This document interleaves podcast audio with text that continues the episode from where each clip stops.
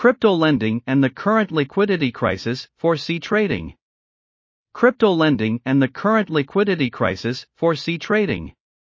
Despite the high level of fear and panic in the current state of the crypto market, it is very common to go through a fall, especially after a bull run.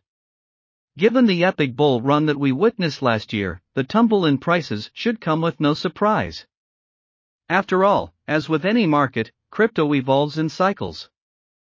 What is lending? How does it work? What are the differences between lending firms and decentralized finance, DeFi? These are all questions that we will answer in today's article. Are you ready? Let's get started. What is crypto lending? One of the hottest trends during the last bull run in the crypto community is undoubtedly lending services. More and more platforms that allow users to borrow, lend, and earn interest in return with their cryptocurrency have emerged.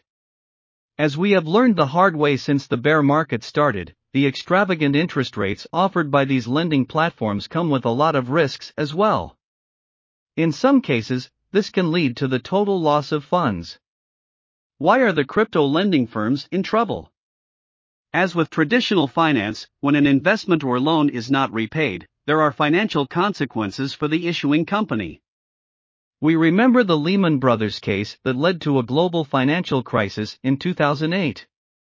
For the case of lending companies, Celsius for example, the principle is the same. Celsius has indeed invested a lot of funds in stETH, which is supposed to be worth one E T H under any circumstances. However, during the crash, the value of stETH changed and started trading at a discount, making it much less liquid. Celsius was left with a worthless investment that could not be disposed of.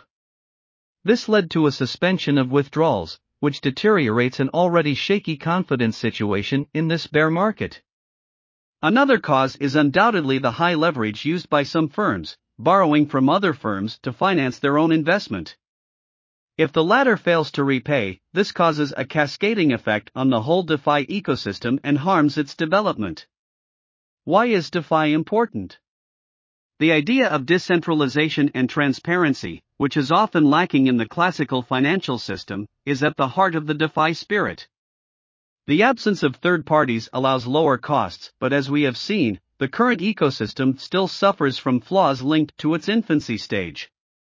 As we mentioned in a previous article dedicated to DeFi two point oh, for the DeFi ecosystem to grow and become mainstream, it will need to innovate in terms of security and transparency. Conclusion: we will evolve and grow from this liquidity crisis and the bear market as a whole and learn from it. The next version of the DeFi ecosystem will have to be more secure. From the investor's point of view, the key takeaway from the current market chaos is risk diversification and management. The adage, "Don't put all your eggs in one basket," holds true. When the market is good, it is easy to get distracted and take higher bets. Leveraging, no matter if you are an experienced or elementary investor or trader, carries a high level of risk and should always be ventured with extreme caution.